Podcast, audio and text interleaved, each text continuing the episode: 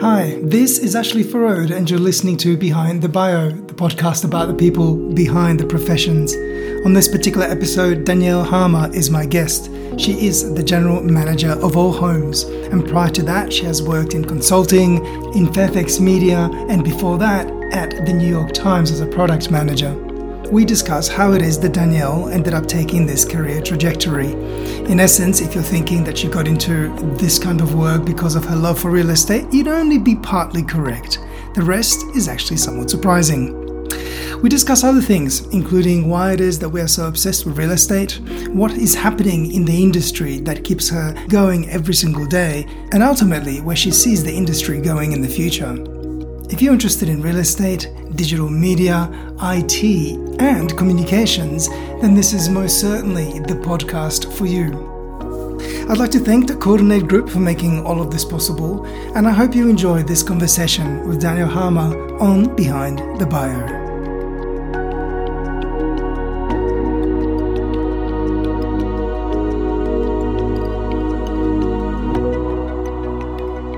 Hey Daniel, how are you going? I'm well, thanks. Am I, am I calling you Danielle or Danny? Do you know what? I just thought about that. Do I call you Ash or Ashley? You, you can go whichever way, just don't call me Lee. Okay, Ash. Um, I'm a Danny. Oh, there you go. Okay. Yeah, Yeah, yeah. because it sounds really formal calling you Danielle, but that's what you get introduced as at different panels and things. So, Yeah, sometimes I'm Danny, sometimes I'm Danielle. I actually, in Australia, I prefer Danny. In the US, I prefer Danielle because Ah. they have a nice way of saying it, the Americans. Oh, right. But- so if I say it nicely, I can get away with it. Yeah, How do Danielle. I? s- Danielle. Yeah, you say Oh. I'd like that. Okay, Perfect. sure. All Yeah. right. Well, I'll, I'll keep Whereas a lot of Australians say Danielle. Yeah. Yeah. That over pronunciation of the mm. second part. Yeah. Yep. Oh, well, there we go. There you go. Well, look, this is a casual conversation, so we'll stick with Danny, actually. And you're just saying, hey, am I allowed to sip my coffee? You allowed to slurp it? I'm going to do as well. Okay, so good. it's fine. I'm Um, just trying not to do it really loudly. no, no, that, that's, you do what you need to do. now, the last time you and I, I'm hoping that's not when you, when you and I saw each other last, but most certainly when we kind of did something together. I actually remember you from judging the University of Canberra Big Pitch. Yeah, And you were the main anchorman. I was. And right. uh, that was my best memory of kind of being in the same room with you, Ash. Yeah. I got very thrown into that last moment, but it worked out. Yeah, And we did it live. That's right. We streamed it. Yes, I do remember that Yeah. too. I did another one for UC this week. They're amazing, those. Yeah. Yeah. Yeah. There you go. Well, I kind of wanted to reach out to you because actually your name did come up in conversation as part of the University of Canberra things because you're quite involved with us, I should say. But actually, I was interested in your story about you know the work that you do with with Homes, but specifically how you got into all of this. Now, maybe what we should do is just do like a CV in reverse and maybe start off and to tell me how did you get into all of this? What what did you study? Were you are you a Canberran? How did that thing happen? Yeah. So good question because I, I couldn't have picked this career or journey um, from when I started. But I actually, I did, I grew up in Canberra. I went to Fraser Primary and Canberra High and University Nice. of Canberra. So there you go. So born and bred Canberran. Although when I was uh, wrapping up uni, I was desperate to get out of Canberra uh, and had already um, started a job at IBM. So I actually studied IT and business. So I was quite a technical person, which sort of, when people look at me, they're like, you're technical. Hey, there's no need to judge. Um, I know, I know. Judging, judging happens, but uh, I sort of chose IT because I was, you know, quite good at maths and statistics, and um, you know, IT university is very um, logic driven, maths driven. So, so I sort of ended up on that path, um, and know, Sorry, the IBM job was it was it's quite a technical. No, it was in Canberra when Oh, I first started IBM on like a hardware network support help desk, uh, rebooting routers, and so I started as like a heavy IT person, uh, and obviously then studied IT at university, and sort of business was the secondary, which I still quite enjoyed because marketing and law um, was covered in that, but really my focus was IT, um, and then. Uh, because I'd already worked at IBM during university, they sort of said there's this graduate program, and I thought, cool, I'll get a job with IBM, big IT um, business, big global business, why not? And so I got a job with them, and that's how I moved to Sydney. So when, as soon as I finished uni, I'd already started at IBM, uh, and I, I landed a graduate position, which got me into Sydney. Uh, and then um, I sort of worked my way through the ranks at IBM. I realized I wasn't the best developer, so coder. Um, uh, But you, were you were awesome on the routers, though. I was awesome on a router. I could code, um, but I very quickly realized I was not near as quick as some of the other kind of IBMers at the time. And I thought, okay, how can I use this technical knowledge and sort of use my business now, but be, still be part of the industry? So um, I ended up working for IBM for about six years actually. And, and I got to the point where I'd loved IBM, but I really wanted to move overseas. Um, and I thought, great, I've got five or six years, you know, working in a big global company, got great experience. Um, I'll just try my luck in New York randomly. um, and I sort of, you know, I remember convincing my mum and dad at the time. Uh, I think I was 25, and I said, cool. Got heaps of experience, mum and dad. Why don't I move to New York? Um, and it, I think it was in 2009. And my mum and dad almost died because they were like, it's the global financial crisis. Yeah. You're not going to get a job. And I was like, well, I'll give it a shot. Um, and so I got myself a three month visa, like a holiday visa, and uh, went to New York. And then um, I actually, the one and only interview I had happened to be with a publisher that was using IBM software, New York Times. Right. And so I randomly got an interview. So lucky. Uh, and I remember sort of, you know, rocking up to the interview and, you know, traveling up this elevator in the middle of Times Square, which is obviously named after uh, the New York Times, and thinking, oh, there's no way I'm going to get this job. Uh, didn't have a publishing background or media background. My, my background was IT. Uh, and I met the marketing team there. They sort of were running an e-commerce that was their first digital paid Adobe product that they were selling to online subscribers right. um, to read digital content. And I just really connected with them at the New York Times and had a four-hour interview and basically convinced them to give this Aussie a job. They, they really didn't know any Australians. There was not one Australian working for the New York Times at the time. But they pronounced your name really nicely, and you're like, "This is this is my way in." Correct. Uh, so landed that job, and I think that was probably life changing. Because um, they sponsored you, presumably, right? They didn't at the time. I went okay. through a contracting, but within months, yes. Okay. Um, within months, they said, "Cool, we love you. We'll sponsor you." Uh, and I went on and worked with them for about four years. Mm. Um, and we launched the, you know, first massive digital subscription model uh, with them, which was sort of, you know, the biggest strategic mm. shift that the New York Times had made yeah. in 150 years. It was such an institution. It was kind of like the beginning, the death of the traditional press and the beginning Correct. of the birth of the, yeah. well, what we know now. Yeah. Um, and a fascinating journey going watching a, a, publisher, big global brand who had you know such a big print presence. They really relied on papers getting delivered uh, every weekend to shifting to sort mm. of this nytimes.com. Um, you know, news organisations really at the time had to alter their model or they weren't going to survive. How do we keep paying these incredible journalists? Um, they had to figure out a, a, new revenue model. So I was really amongst um, that sort of that time when New York Times had to pivot their their business model. So are you getting as much exposure to the business and the marketing and, and that aspect of it? Because obviously it sounds like you were kind of pulled out of well fixing routers and doing code and yep. into, I guess, the kind of user experience ended of it. And therefore you yep. had to understand the marketing. So that, is that when you first got the taste for it and said, this is, yeah. This is so I, I joined the marketing team, but as their sort of business analyst for their product. Mm. So I got this real insight into product development, you know, user experience, websites, um, building audiences, e-commerce, um, and really running, you know, a revenue commercial business. Uh, so just fascinating.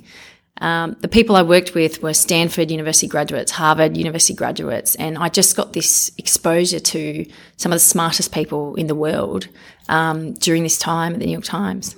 So at that point, so you said four years you spent in New York. Yep. At any point, did you think I want to spend the rest of my life here, or was that not on the cards, or not even something you wanted to do? It was a tough decision. I met my husband in America at the gym, at the local gym, uh, and he's American. He's from Kentucky, uh, and so there, you know, what was he doing in New York? He was playing rugby in a semi-professional American New York rugby team. Um, they, they play rugby over there. That's what I said. when he first introduced himself, he said, Hi, I'm Elliot and I play rugby. And I said, Americans don't play rugby. I thought it was gridiron, right? Yeah. And he said, Well, why don't you come watch a game? And, and that was the start of, we connected over rugby because I'm a huge rugby fan. Sure. Um, and uh, and so so be it. Americans play rugby. Well, I mean, um, look, it's a big world, right? I'm sure they do. It's just not stereotypically what you'd think of. No. Um, but okay, so so yes, you met your husband, but so I'm, I'm wondering about the decision because you would have been in your 26, uh, 29 yeah, or something, right? I think I was by the time I left Before New York, 30. I was yeah, it was just before I turned thirty. I think I left. So yeah. that's, you know, the stage in most people's lives where you kind of have this balancing act, trying Mm. to figure out where your next career is going to go. A lot of people change careers at that point um, or elevate. yep. So did you kind of think this isn't, I, I can't do this forever, like stay in, whether it's New York or not, but America altogether and make a life here? Did you always want to go back? What was the plan? It was a really tough choice because I think if I was just to go for my career, I would have stayed there. Um,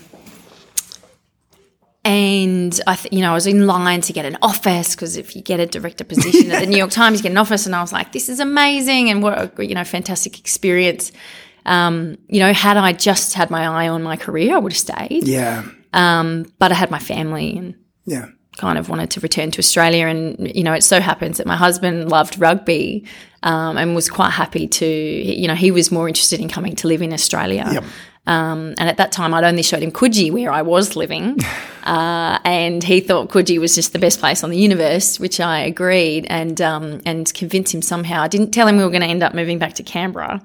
Um, at the Is that because you didn't know that was the case, or was it? I didn't know the- it was the case, Yeah, but yeah. So it wasn't. So, it was really for family to move back, but interesting choice because had I stayed, I could have, you know, it would have been incredible for my career, wonderful opportunities. Um, but you know, sometimes family and life comes first, doesn't it? No, completely. And it's interesting. I've I've got a very soft spot for New York. I've been there plenty of times with Emily and and for various things, either work or just pleasure and all the rest of it. There is some connection with that place. I just find it so incredibly unique. And anyway, It's amazing. without sounding like a tourist ad here, the first couple of times Emily and I went over, we often sat, you know, in restaurants or whatever else, thinking, could you imagine living here for a while, right? That conversation. And we most certainly could. There's generations of people who live and grow up in New York with huge families, all the rest of it. They do it. It's possible.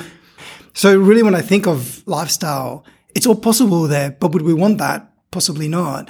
I'm, I'm trying to fit into maybe the same thinking that you've had that you go, I can see all the benefits of doing this, but if I really weigh it up against some of the things that are personally important, it's just not conducive to that. So therefore, back home weirdos. Yeah, no, I think you're right. I mean, diehard New Yorkers, that's all they know. Hmm. Uh, and it's a wonderful city. And I think, you know, generally after living there for four years, I got to meet, you know, lots of different people, people that have been there forever. Uh, it's a very transient city, so people come and go um, really regularly. Um, and I've got a lot of best friends that, you know, were expats that I met at the time who are still over there. They've now been sort of 15 years. Not many of them have had children. Um, so I do agree. I think, you know, the thought of when I moved home, uh, I was almost 30, thinking about having kids Yeah.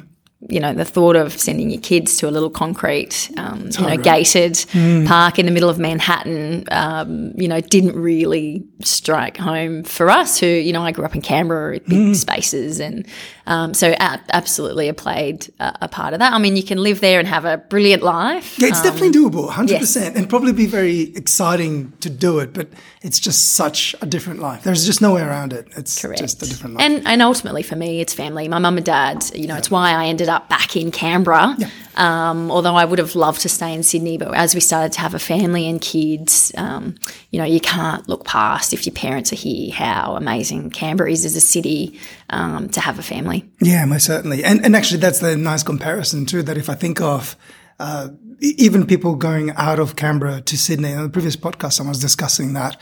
And essentially, what they do is they spend some time in Sydney, do everything they need to do, and then realize that actually the lifestyle value of what Canberra offers is is better for them, especially in years they're trying to raise children. So they move back. It's all a balance. And and the reason I'm discussing this is I know that plenty of people go through this. So there are people listening to this podcast right now who will be in their 20s wondering about the same thing. And those who are a little bit older trying to figure out, you know, whether this is a right move. And it's interesting hearing your way up where you've had a potentially an exciting, more than exciting, an incredible career with an office, let's just say. Yeah. And yet that wasn't enough, if I could say that, against the true value of life, which comes out of family and other connections. So 100%. it's it's fine, you know, because sometimes people beat themselves up about the decisions they make because they seem just a little bit frivolous, but they're not. If they're important to you, then they're important. Yep, hundred percent. And and you know, I, I, when I left Canberra, I never thought I would return. I thought mm, I didn't really like Canberra. Well, you know, I'll go for the big cities. Um, and and it has been a challenge moving back because for me, who's worked in big publishing, big brands, um, I went at the thought of moving back to Canberra. I actually had no idea what I was going to do for a job um, because you know private oh, wow. sector publishing wasn't as big in Canberra, and because I hadn't mm. lived in Canberra for about twelve years, by the time I moved back, um, yeah, there was this kind of heavy weight of okay, I've gone for family first, but what am I going to do as a job? Um, so I was really lucky to sort of pick up a job at Allhomes mm. um, within six months of sort of moving back to Canberra. Yeah. Um, because it, yeah, it was a it was a thought. I was you know I wasn't quite sure what I was going to do here. It's a different city when you've come from big cities and publishing um, and sort of media space. But uh, uh, yeah, I was pretty happy to kind of land a job with All Homes. Yeah, but I dare say that with the experience that you've had, especially during a very important stage of kind of IT evolution and everything else, and, and print evolution too, it, it'd be very unlikely that if you didn't end up kind of landing a job. Plus, what I'm hearing too is that, you know, you went out of a business slash IT background and you've developed a set of round skills in terms of development of business evolution in digital space that would be yeah applicable to, to most businesses that were growing here in Canberra as well. Yep. Um, and of course, this was before COVID and before flexible working and remote yes. working and stuff. So I know that was a little bit harder back in that, and you almost had to be in the city than that yeah. had the particular business in it. But yeah, it sounds like that. You know, you would have you would have been okay one way or the other. Yeah. Um, can I ask? I, I, hope this isn't too much of a personal question, but again, for people making uh, choices in life, you know, we sometimes reevaluate whether we've done the right thing, and the hardest point is when you haven't had the benefit of hindsight, right? So many years later, now you look back upon that and you say, it was great. I had an amazing time in New York. I met my husband. I'm back here for the family. I'm working in a great company. I'm enjoying life, presumably, right? you look pretty happy. so, so that, that's great. But there must have been that period, which I think you said was either four or six months where you're kind of thinking, I'm not quite sure I'm going to do. Mm. During that period, did you struggle at all? Were you keeping strong? Ultimately, because we base a lot of identity on the work that we do, we tend to kind of lose ourselves a bit in the process. I just, if you could talk through that a little bit, because yeah. I know there's others that go through this as well. Yeah, and I'll probably, gosh, I'll probably try and whiz over it because it makes me emotional. But there's tissues right here that I've just I, I ended up working for a consulting business, uh, which predominantly worked with government. Um, they loved the experience and. Mm. Uh, but I very quickly realised uh, that it wasn't for me. The hours were really long. I was putting together, you know, wonderful PowerPoint presentations, and there's nothing wrong to that for that for any consultant. You know, if you're good at pulling together a great strategy, awesome. It just wasn't what I love to do, yeah. and and uh, although it was, you know, I had to go through six months of sort of oh crap, I've chosen the wrong job when I first moved back here. Where am I actually going to go? It really allowed me to realize, okay, I love, I still love the technology side. So I love mm. working with developers and coders and engineers and building amazing experiences and big audiences. Um, so, you know, although I went through a tough period of six months working as a consultant um, and a very senior consultant, I worked with some wonderful people. Uh, you know, I felt like I'd let everyone down just starting a job somewhere and then only spending six months. That sort of wasn't traditionally what I would do. I'd always spent, you know, lots of time with yeah. big brands, yeah. um, always very loyal. So I got a lot of learnings out of that six months or so that I kind of took a job, probably realised it wasn't the right job for me in the ACT. Yeah. Um, and it really, you know, it really made me learn, okay, what is it that I love to do, which is building great products and, you know, um, stuff that lots of audiences can can enjoy, and sort of working with developers and technology and you know cutting edge sort of stuff. Yeah. yeah. So it's a really it was a hard time, but I guess you must have had a vision that things could be better. And actually, the answer, not so hidden in what you just said, is even at difficult times, there is some learning that's coming out of this that will benefit you later in life. Hundred percent. I know yeah. I'm trying to really summarize things here, but it's, it's hard. I know when people find themselves in the situations where they've made a choice for a change and they've not yet benefited from it. Yep. They start to kind of go, oh my God, if this was the right thing, have I ruined everything? Yep. The truth is, whatever the difficulty you're going through is, there is, there's a benefit in terms of the learnings that you get out of it. For you, it was actually kind of reassessing truly what's valuable to you in a professional sense. Yeah, and we've just talked about two things: the highs, which was that kind of New York period, um, and the lows, which was that period where I was like, "Shit, I've chosen the wrong job. I'm going to let my family down." And they're the things that define you, aren't they? The Mm. highs and the lows. And I think unless you have those, you you know, it really uh, that's I feel like that's what's you know really made me who I am today was those high and low periods. So, all homes, when you got into this space specifically, was it easy enough to transition from, I guess, the print environment, which is essentially news? That's what New York Times says, the, the specific take on news for a particular audience. Timely, uh, presumably transparent, informed, all that kind of stuff, balanced. When it comes to real estate, did you have to adjust to that, or was it relatively easy? Do you did you have an interest in real estate? Yes. How, how did you transition, and was it easy, and was it kind of organic or It's proactive? very it was very easy. I think well two things. One is I think every Australian has an obsession with real estate. We do. Uh, so I think you'd almost, you know, uh, I think almost every Australian, and we can see from the engagement we get from our audience, uh, whether you're buying or selling, I think there's still an obsession with real estate. So that's an easy one. Yes, very interesting real estate, uh, and you know, have a property portfolio of my own. So over those years, and before I went to New York. Um, I've now kind of got three properties, but I managed to invest and you know buy a couple of properties along the way. Um, so you know I was definitely interested in property, um, and then uh, basically I think people think it's more real estate than it is. So that the, the topic is real estate, um, and I've probably over this last six years learned more about real estate than I had ever imagined. Um, but actually, what we're doing and what you just mentioned before is it's about transparency. It's about you know, we sit on this wonderful market data and collect some amazing stats that really inform our economy um, and our government. The government uses a lot of Domain's data, um, and your average punter uses a lot of our data to make, you know, property decisions. Um, and the stories that we we have an editorial team that sits in house at all homes. Um, so we have writers and editors uh, we run it like a media organisation. We fact check. We make sure we have the right data. We, you know, our, I see our job as getting property news out to consumers as quickly and timely and as accurately as possible um, to really inform property decisions in, in, you know, specifically in Canberra, which is where we focus. Uh, it's very similar to, you know, how I worked at the New York Times. So it's news. It's comms. Yeah. It's news and and audiences. So you know when you work in marketing or advertising at the New York Times, you are selling audiences. And I think if you're looking to sell a property, you've got to access audiences, right? That's the best way to create demand and get the better price for your property. Um, so that's one thing I know lots about is you know building big audiences um, through product development, through marketing, um, and good experiences. You know, and also writing about and getting good uh, news out around the topic. So lots of what I learned at the New York Times and then Fairfax actually when I lived in Sydney through the AFR and um, the SMH and the Age uh, was so applicable uh, to all homes. Yeah, that makes sense. And the if I can understand this, uh, All Homes benefits both the business side, so real estate agents, the agents themselves, Yep. but of course all the consumers as well, as in the audiences that are buying or selling the homes. Yep. If you look at your audiences in terms of how much attention or resourcing or, or focus you put into them when you're thinking of the content that you're developing, Yep. is it 50-50? Is it leaning to one side or the other? No? 50 50. So we have two really critical clients or customers. One is the users of the site, so the people buying, selling, researching, investors, all that sort of stuff, the, the typical people that are looking at our, our website and apps. Uh, and then the other really critical customer, and they're both even because it's a marketplace, uh, is also agents. So agents who sell our house. They're, they're big customers of ours.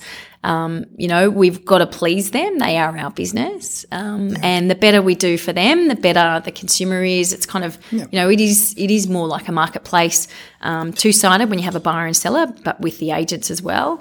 Um, and look, you know, sometimes the agents aren't always happy with everything we do, but if it really benefits the buyers and the sellers and the consumers, then obviously we can we generally get to convince them that you know, this is a good thing to do. Uh, and, and they go on the journey with us. But um, yeah, sometimes it's- it can be tricky to support sure. both real estate agents. Yeah, because it's an interesting proposition because you're doing business to business and an audience based or consumer based thing at the same time. And Yep. I mean, if I think of other organizations, you could also see that. Let, let me just take a university, for example. It's got its stakeholders in terms of government or um, research partners, what have you. And then it's got the kind of direct consumers, which might be those who are seeking education. So that's the same thing. However, the difference there is we're using quite different channels and products or services aimed at them all here. It's the same thing rebalanced differently. So it's an interesting proposition. So I can see how it's is a tricky. tricky place to work. It's kind of like you know we, we often compare ourselves to Seek, um, Yeah. uh, who you know is is working with people who are you know looking for jobs, um, and uh, they actually a big part of their job is recruitment, recruiters, um, as well as businesses that are trying to hire. So it's so critical that you have a B2B side um, and that you work with, you know, what the B2B side is trying to do. So for us, it's real estate agencies as well as the B2C side. And, you know, the better we do on the B2C side, so with our audiences and consumers, the better the agencies are going to do. Yeah, of course. Um, you know, the bigger the audience, generally, um, uh, there is a cause and effect between how large the audience is and how many people you can get to, and the sales result um, for the vendor and for the agents themselves. And that movement from uh, at a very basic level, uh, a site like All Homes being essentially an advertising platform or a, an aggregator of, of sales and so forth, it moving into providing great information. So essentially the, the kind of data analysis thing that you've mentioned. So the tools that come with that. And of course, digital is very much uh, the part of that. But then even more so the, uh, whether I call it creative content. The way that I've described that, is that how it kind of evolved from the time that you started? Or when you started already was playing in the space of saying we're not just an advertising site, we're essentially about providing information through data and, and actually greater comms and even community involvement and so on. So, yeah, I'm wondering whether that was already the case when you started, or is that something that it's lent into more recently? I think certainly we've gotten better and we've learnt a lot more. You know, in the last six years that I've been at All Homes, um, you know, I think our audience has more than doubled in that over that six years. Yeah. Um, and so that's just getting cleverer around our digital marketing spend. Um, one of the big things, and I'll probably so- tell everyone my secrets here, our all home secrets, but one of the most important things as a digital business is SEO, you know, where you appear in Google rankings. So, um, uh, you know, no disrespect to the people who worked at All Homes prior to my point, but the digital products were absolutely horrendous Sure. uh, when I arrived. Um, so we had to deal with a lot of legacy and we had to mobile optimize them. And everyone knows, you know, who's worked in the digital space, if you've got a really amazing, you know, mobile responsive product that Google can index and read, you know, your ranking uh, gets better. So we've we've had to go on a huge journey to basically really make sure that we can rank first if you type in an address or suburb and things like that. And that that has a significant impact on our business. Um, and yeah, we've gotten much better at news and being more timely. And and I think what we've done over the last six years is also transition to more support for the agencies. Um, agencies, real estate agencies these days you know that's changing. There's a lot of prop tech um, there's a lot of you know technology that real estate agencies can use. There's a lot of access to lots of different data. Um, and we've really dedicated a lot of our time into making sure that they are up to date and probably more up to date than the consumers and they're still ahead of the game when it comes to prop tech or data or um, things that are happening in the market um, and we've really had to lift our socks i reckon in the last six years and, and focus on that area um, probably more so than all homes ever did before Sure.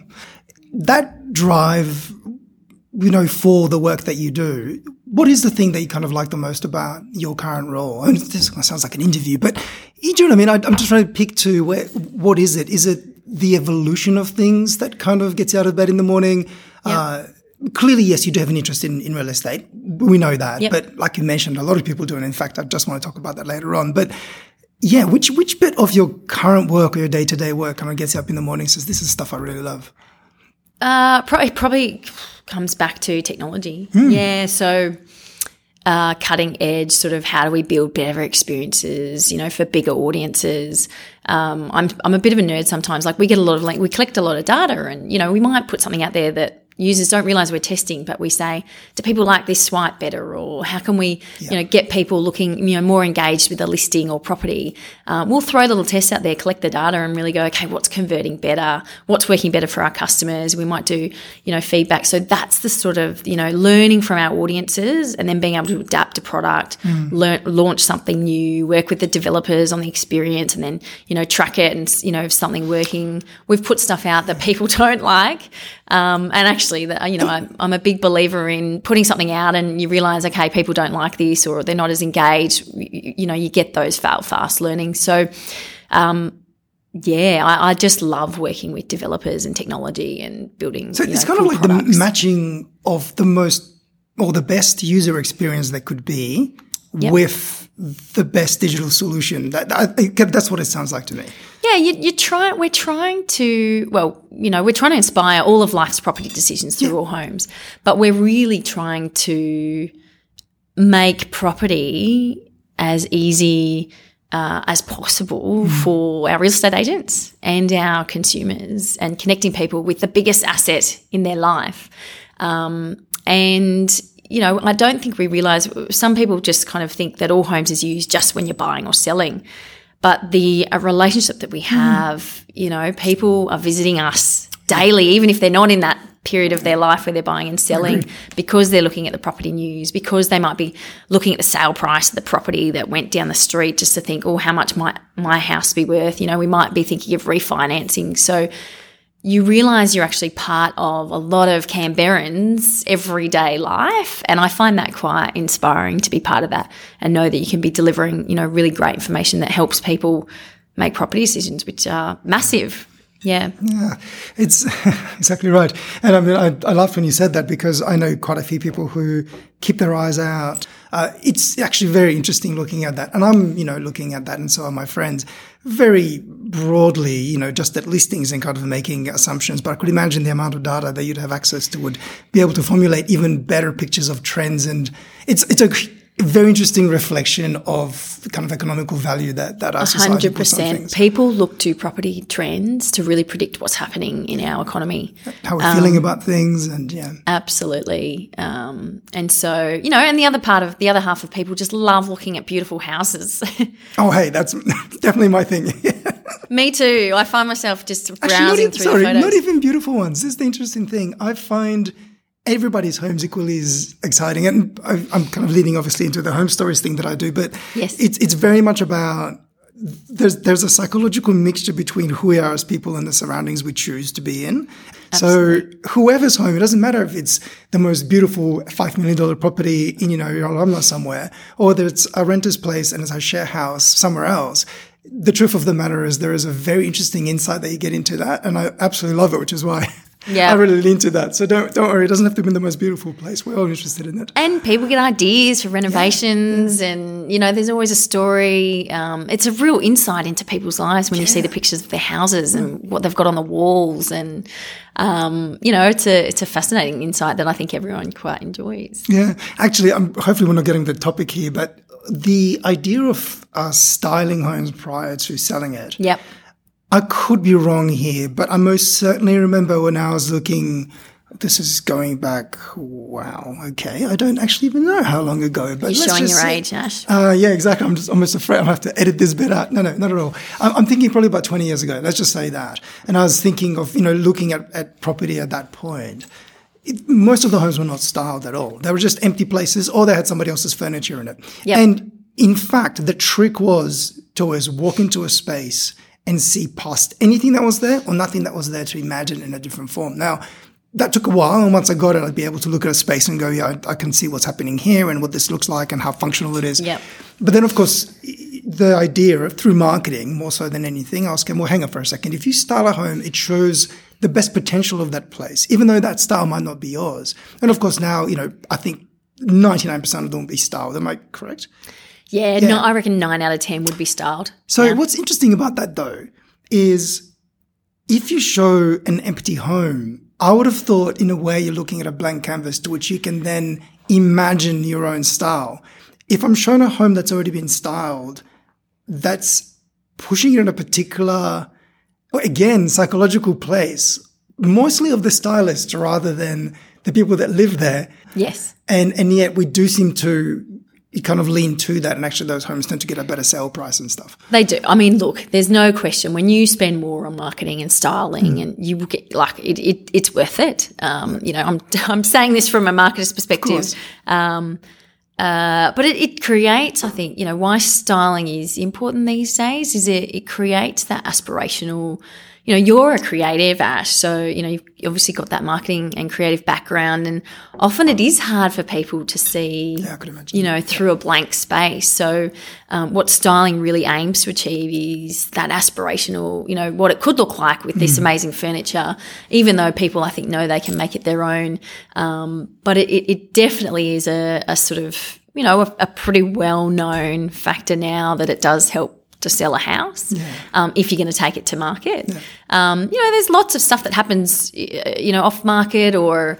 Um, or you know, if people are in a hurry and they don't, you know, it- often a lot of this stuff is upfront cost, so it does all cost. Sure. Um, but look, if you want, you know, if you want to take it to market and you want to get the best result, absolutely worth styling. Yeah. Yeah. Am I right in terms of the timing that if we went back 20 years ago, Yeah. would be, it, I thought the styling thing only kicked off roughly about somewhere around a decade ago, Even like 15. five years ago, there was far less styled. Yeah. Um, and look, you've seen the rise of lots of styling businesses now. So it's quite a competitive space. There's a lot of people out there, and a lot of them will work with real estate agents and have their certain clients.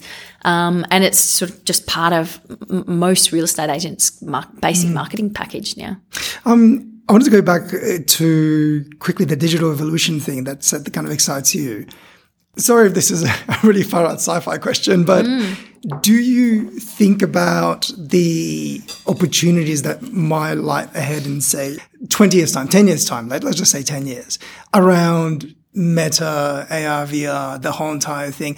Is your head already in that? And is it exciting? Is, are you already kind of projecting into Real estate is massive in the meta universe already, Yeah, yeah. which is insane. Um, and you've kind of you've already got. I mean, we we don't play in this space now, but you've already got portal like Indeed, yeah. entities within the metaverse that are selling real estate and uh, like it's it. Um, I wouldn't say I know a lot about it. Um, it's it's interesting to me. I probably you know don't have the time to really look into it, but it's fascinating. You know where where we could take things. Like, I guess I'm wondering whether it is is it possible, and I'm sure it is, that Allhomes in let's just say ten years time, right, is essentially selling real estate in in meta space. Now, I don't mean physical in meta. Yes. I mean existing only in the meta space. Yeah, yeah. I don't know. I, I could imagine it.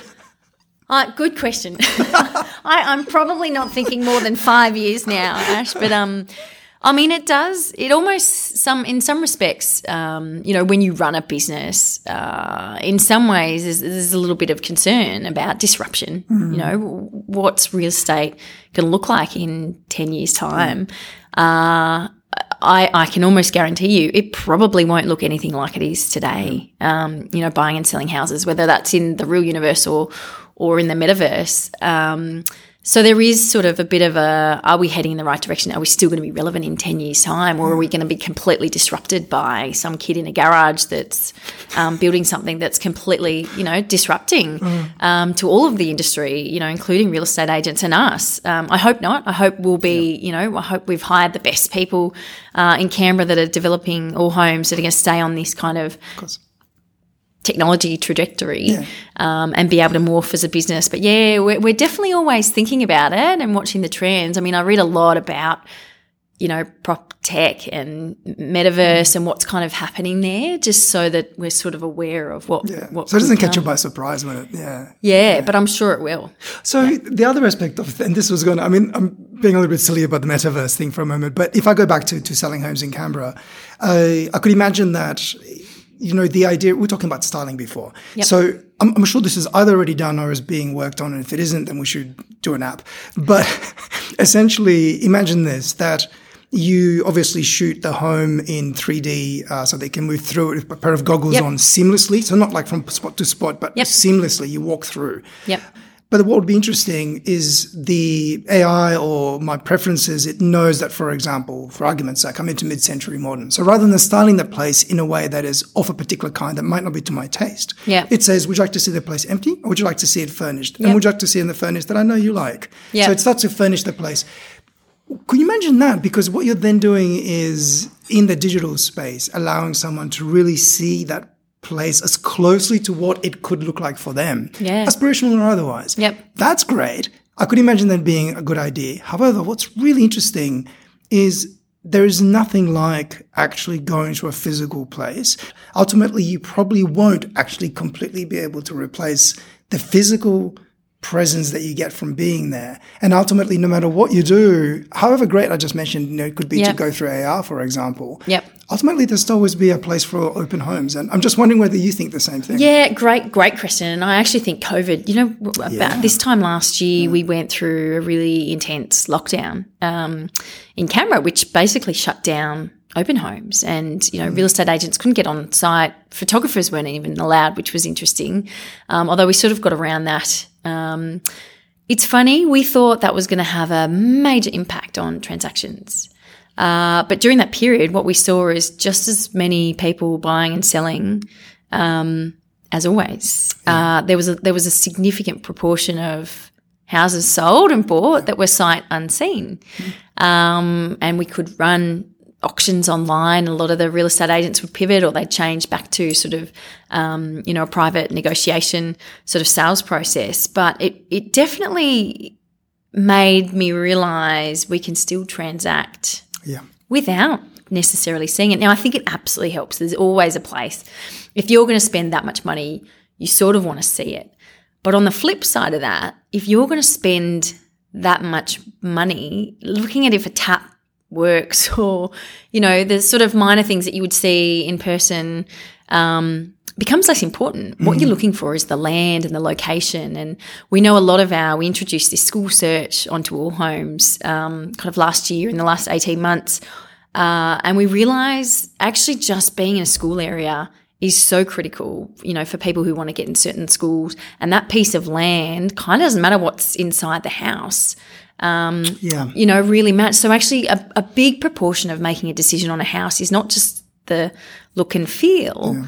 Uh, it's where it's located. It's how close to the school. Is it in the school area? Uh, is it near mum and dad? Um, is it in a nice street, which you can obviously always go and drive by? So there's a lot of decisions that go into a house that isn't just does it look nice. Really, that's only one proportion of it. Yeah. So, Um, do, do you feel, in your experience, that kind of the meter between rational on the other, uh, one side and emotional on the other? Yep. Do you think that that needle is swinging stronger and stronger to the rational? The reason that I say this is, again, let's go back 20 years ago. I, I could hardly imagine a situation where people, unless they had lots of money and couldn't care and could just see it from the business investment Yep. point of view, would buy homes unseen. The purchase of a home is still very emotional for a lot of people, especially those who purchase it for the first time. Yep.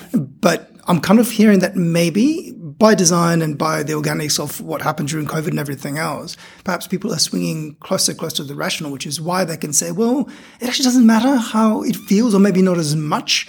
It matters that I'm in this good area and the value is good, and you know this thing we can always paint and change. Correct. Yeah. do, do you feel that's happening? Yeah, and you know what is the zoning areas which are important. You know, so I think as well because we have good photography, we've got great, you know, and probably getting better every day, sort of three D plans.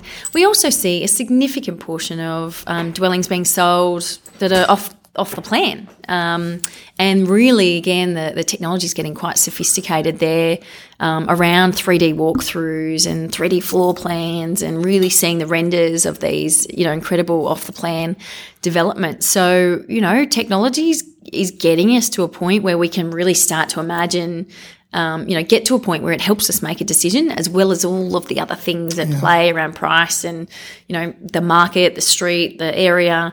Um, you know, it's definitely the technology is definitely helping us, you know, rather than just relying purely on standing in a room. Um, we, we have so many overseas buyers, um, again, and have done for many, many years who will still um, kind of purchase, you know, sight unseen. I do see maybe the buyer's agent playing a little bit more of a part in the future, and that's sort of a traditional American model. um, where you know we might see a few more people rely on buyers agents to go and do the work for them as opposed to going to open homes all the time. It's hard work planning Saturdays or Fridays or whenever the yeah. open homes are there. Um, I'm just surprised that in an Australian kind of commercial culture, we, we don't have, or didn't actually have, I should probably say, that there's most certainly a rise of buyers agents, but there's still few and far in between. Correct. And um, I was writing a, writing a whole bunch of editorial for um, some builders in Canberra in the last year or so. But one of the things that came out of it is that out of all the people that I interviewed, two of them used buyer's agent, mm. and they were they were like the first ones that were available in Canberra, and there's more of them apparently now. But yes, indeed, I could imagine that being the case because they, again, a buyer's agent is going to, yes, and listen to your emotional needs, but really it's about the rational decision making. Right. And you're really kind of filtering that through, and then you can make a decision quite easily rather than exactly have to invest, yep. you know, years and years of open homes and, and, and bidding and disappointment and eventually, hopefully something positive at the end of it. Yep. So I could imagine that being the case. And you've mentioned the American model, which I'm sure you're so aware of being lived there. Yep. Uh, yeah, I was always surprised that that hasn't been a bigger thing here, but obviously that's probably going to be quite a big change. Yeah. And look, it comes down to sharing of commissions and how much people are willing to pay for a house. So there's quite a complex kind of it, it certainly alters the real estate agent model and the commission model when you have both a buyer and a seller's agent. Uh, and I think in Australia, you know, the the seller's agent, um, you know, that's the model that we've had for a long time and has worked. But it'll be interesting to see, you know, what happens in the future mm. in that space. Um,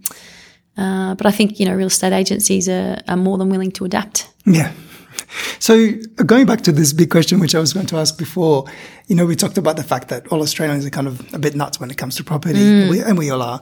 What do you think that is? What do you think is the main driver? I mean, one thing that I can put out there quite clearly is you always talk about the great Australian dream, right? Owning your own home. Yep. I, I guess that's something that has been placed into our thinking from a very early age, especially if you've, you know, been born here. Um, yep.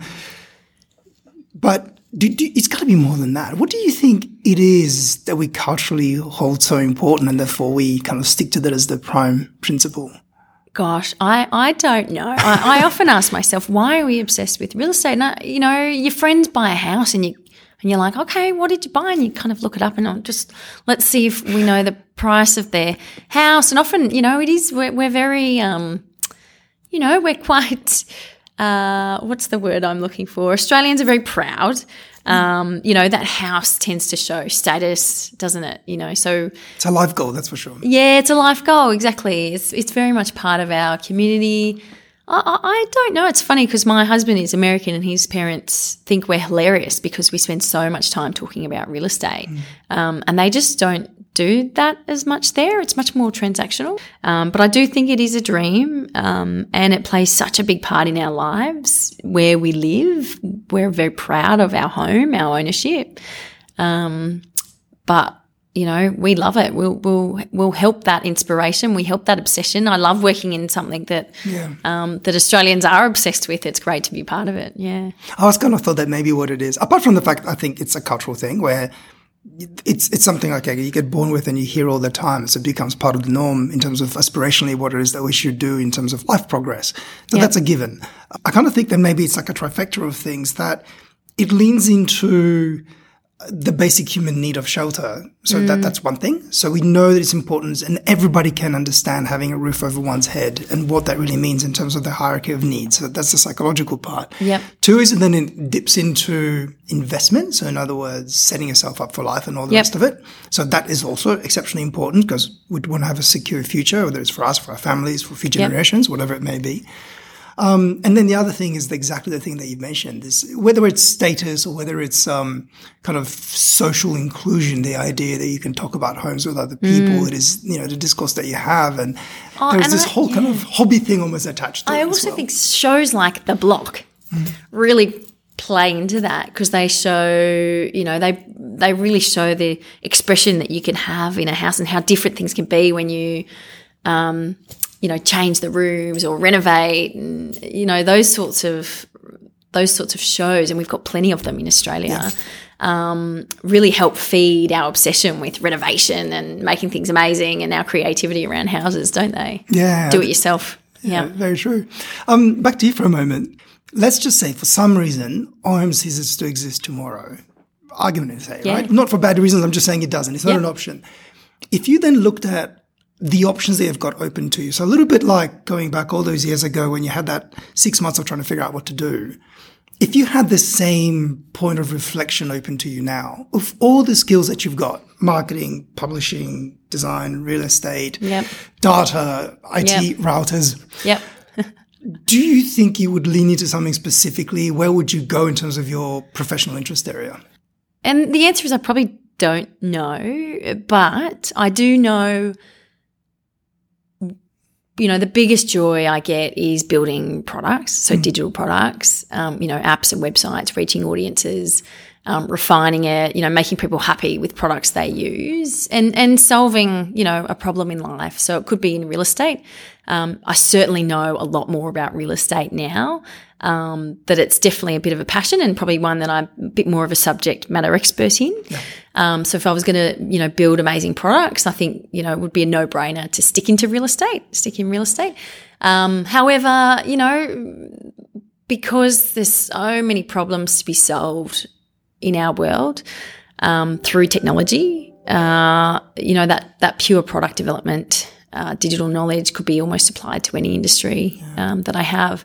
So it's that it's that building digital technology products, cutting edge, sort of building, always working with developers, building and solving, you know, complex problems and making them really simple um, is where I'll always, you know, stick. Yeah. So what, what I'm seeing there is that that arc that got created from the moment you applied for that work in New York, Yep. in Times Square that day, is actually still the same arc because at its core, it's it's about digital evolution Mm. and and how to suit that to audiences. So you know whether it's Allhomes or something else, ultimately it's the same thing that you lean into. So it's it's kind of nice to see that Yeah. you've been quite straight. Like you know you didn't say to me, well, if if I had my time again, I would have gone into I don't know, no, agent. yeah, it's interesting. I've always been that kind of technology driven person that I'd say, you know, and I got that experience when I wasn't working directly with building, you know, technology.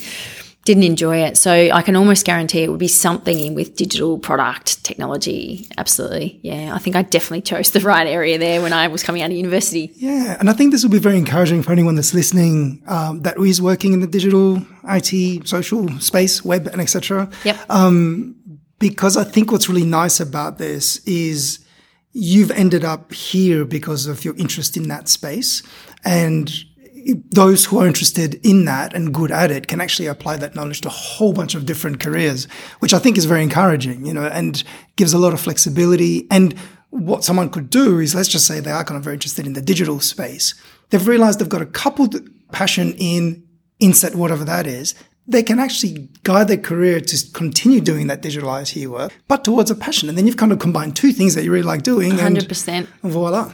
Yeah, if your passion is real estate and technology, you know, Allhomes is the best place to work. Um, you know, it could be technology and uh, uh, and any industry, you know, job finding or cars or electricity and how we, you know, there's there's just so many industries now that you know rely so much on um, technology and great products and customer, you know, that customer experience. Um, and making people happy, making things simple, simplifying any sort of process in the world um, yeah, it, this the the options are endless. You know, if I tell my kid, I've got three kids, but I don't think any of them will follow my footsteps. But I'd love them to get into you know coding and technology and math early on because I think. So you don't think those genes got passed on? Oh, I don't know. it's hard to know. I've got a seven, a five, and a three-year-old. Yeah. Um, so who knows? But I would love nothing more for them to, you know, follow in those footsteps because I think the the job opportunities and the innovation that's to come in that space would be immense. Well, hey, you never know. I mean, You never know. You know, and even if they go in a particular direction following the other side of the passion, they Yeah. might realize they've actually got quite a skill and ability Yeah. in that sense and, and can mar- marry them up later on. So, I had so much fun last week. My niece, who's in year seven at Daramalan College, she um, they teach them coding from year seven. Uh, so it was kind of elective when I and when I was going through school. Um, and she had to code this little program. She said, "Can I get some help?" And I haven't coded for years. And I was like, I don't even know if I'm going to remember. And I did. And I said, no, you just have to delete this section. And she, um, you know, clicked the play button and it, and it played through. And she was like, oh, this is amazing. And I was just so, it was so awesome to see that, you know, they're teaching coding and that sort of thinking, logical thinking in high school. You know, STEM's just getting massive. And I, and I think, you know, we have to. I was so happy to see that being done, you know, as early as year seven in high school. That's the definition of digital natives, right? Absolutely. Apart from being born into it, actually being able to actively use it and Yeah. proactively do things in it. Amazing. Yeah. Oh, there you go. Well, it'd be interesting to see. I mean, you know, maybe if we do this podcast in five years' time, we can see whether Let's book it in. those other genes kind of kicked in and whether your children are kind of leaning Yeah. into that side or, or They'll not. probably follow their father. He's a physiotherapist. So, yeah, they'll either go on the tech side or who knows. But whatever they do, I'll, you know, as long as they're happy, I'll be happy. Is he still playing rugby now? Uh, no, for the fun of no, but he is a physiotherapist for Eddie's. Um, All right. uh, and as well as you know, he works at a, as a at a great physiotherapy place in in the ACT. But uh, he so he's still very involved with rugby, uh, but he doesn't play anymore. Does he have a, s- a strong American accent? Yes, Okay, so he's Kentucky held on to accent, that. yeah. Yeah, nice. yeah, Good to know. I'm just doing a mental picture here. Yeah. That's all. um, Danielle, thanks so much for. I hope I pronounced it correctly. Um, thank you so much for the chat. I think it was really insightful and it was actually a lot of fun. Um, I didn't know where I was going to go, so it's interesting. I didn't know about your, your digital background, so it's actually very nice to find out about that. I'm sure that a lot of the listeners here would got, got a really good insight into not only your world but also where you kind of came from and why you're here. Thank you so much for having me. I, I, I really do, you know, believe in sharing stories, especially, you know, we didn't really cover this, but a female in tech and real estate. It's it's quite, you know, both those areas and media are, are traditionally sort of male dominated. Um, so I am always willing to share my story, and I'm a big believer in that. Seeing is believing. The more you share, the more you can kind of inspire other, particularly women and girls, Yeah. into sort of more technology based. Uh, you know, male dominated industries, I think we can do wonders. Nah, for sure. And look, that, that point wasn't lost on me. There's a reason why we're talking. and one of the reasons I should say that we're talking, but yeah, very true. And it's nice of you to say that indeed your actions encourage those who are, you know, coming up now and, and hopefully that encourages others. And then you get a social movement, right? Absolutely. Yep. Beautiful. Thank you so much for your time. Thank you for having me.